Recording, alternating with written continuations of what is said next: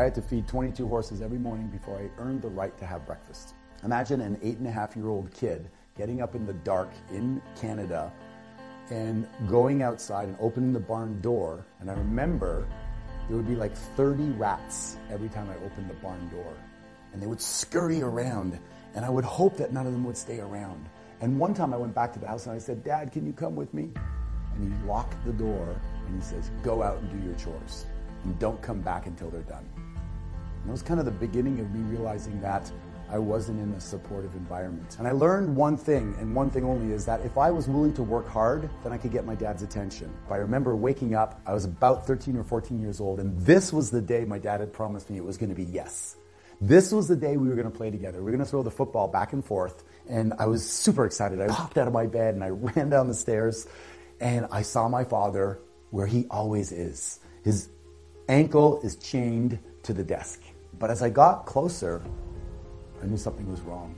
It was like I could, I could feel there was a heaviness in the air. And I started to get nervous. And I went, Dad? And he went, Yes. I went, uh, um, you, you, you ready to go play? And the weirdest thing happened is he turned, he looked at me, and I felt myself shrinking down.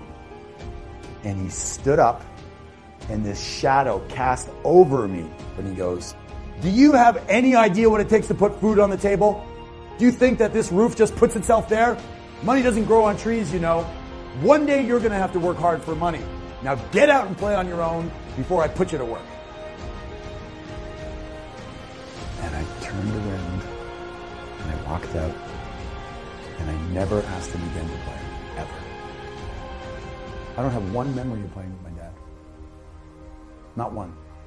The only way I connected with him was when he was working around the house doing a chore. I'd say, Dad, can I help you? I'd hand him the nails, or I'd hold the measuring tape. It was the only way. Never once. He never came to my hockey games. He dropped me off in the car and stayed in the car. All the other parents were tying their skates. I was there alone. I would try to score as many goals as I could so I could go in and tell him that I scored the winning goals. So he'd want to come and look, but he never did. I remember winning honors in school for um, academic achievement, looking out in the crowd, hoping to see my dad. But he was never there. So the only solace I had was to work hard. So I doubled down on that and I worked hard. And I'd call him out to look at the task being done, and invariably it was never good enough. So I doubled down again and worked harder. It didn't feel good at the time, but in life, what you do, if you do what is easy, life will be difficult. But if you do what is difficult, life will be easy. I got the difficult part out front, and I got really good at it. By the time I was 14, I saved up enough money to get a scooter. By the time I was 16, I had my first car. By the time I was 17, I thought, you know what? I'm out of here. This sucks. I mean, I could go out and make four times the amount of money living on my own, even if I have to pay rent. I don't care. So I moved out. I drove a taxi. I did carpentry. I cut lawns. I washed windows. I did anything that was hard work because that's all I knew. And then my life changed. I got a call from my stepmom, and she said, Your dad has cancer. So I jumped on a plane and I did everything I could. I took care of the house. He said to me he had some back taxes from Canada that were unpaid. I said, Yes, I'll pay them for you. I did everything I possibly could. And I remember the day I had to leave to go back to take care of my family. I had a young son at the time, and I had nothing left. And I asked my dad, well, he was probably 98 pounds sitting, lying in the bed. And I said, Dad, can you think of a time when um, when I, I made you proud? And I'm thinking to myself, my God, there's a whole bunch.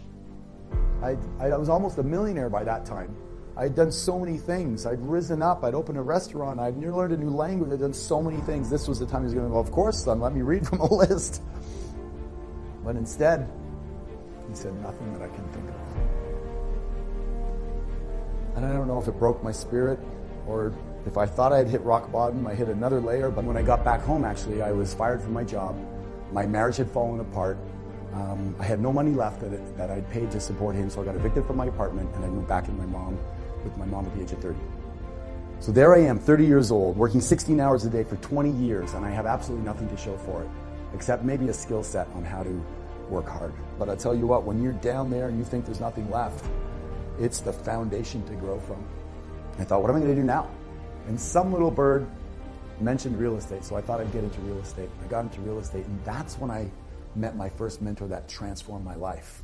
I was in my office one night really late, and I was having a conversation with my mentor, and he walks in and he leans against the door and he goes, You're still here? And I said, Yeah. And he goes, You really have a great work ethic. And I went, You talking to me? He goes, Yeah, I'm talking to you. He goes, You're awesome. I'm like, Are you still talking to me? It's like I never had anybody tell me that they believed in me. My father certainly was always, you could do better, you could do better, you could do better. Yeah, it drove me, but it didn't make me feel confident. And I doubted it at first. And we started to talk. And he goes, Oh, so you've labeled yourself stupid as a loser and a skinny little kid. He goes, How do you feel about that? And I said, I still feel that way. He says, You're 30 years old. I go, Yeah, I know. But I still felt that way inside. He says, Okay, we're going to change that. Who's an idol that you have? I said, Well, one of my favorite is, is you know, like Clint Eastwood. He's like rugged. I'm kind of rugged. I feel rugged. He goes, Perfect. How does that feel when you say that? I said, That feels pretty good. He goes, That's it. I want you to say that a thousand times, a thousand times every day, or more if you want. Loser out, ruggedly handsome in. So now what we're going to do is we're going to reprogram your brain. Your brain is like software. We're just going to reprogram it. I said, how do I do that? He goes, just every time you have a chance, say, I'm ruggedly handsome. I'm ruggedly handsome. So the words that follow I am follow you. You just didn't know it. You had shitty programming. But now we're going to change that and change that forever. And I remember driving home. I was so excited. I was, I was so excited because I could change my program. I didn't know it. I thought I was stuck that way my whole life. And all I had to do was have the energy to put it into changing the way I see myself. And it was, so, I just said it over. I remember screaming in the car, I'm ruggedly handsome, ruggedly handsome, ruggedly handsome. I'd get up in the morning, I'd say it over and over and over again. I'd say it as much as I possibly could. And then spontaneously one morning, I was in the shower and I said, I'm the greatest real estate agent in my area. I'm the greatest real estate agent in my area. And I went from one sale in my first year to in a few years, a hundred sales. I broke every record there was. And then I bought the freaking company. Went from, from farm boy to financially free. I became resourceful. I became capable of doing things I didn't know I was going to do. The most powerful force in the human psyche is how we describe ourselves to ourselves. Who's giving you labels?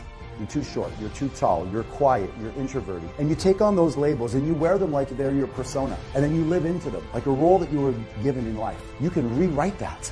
You can make it whatever you want. Insert it and then program it. I am.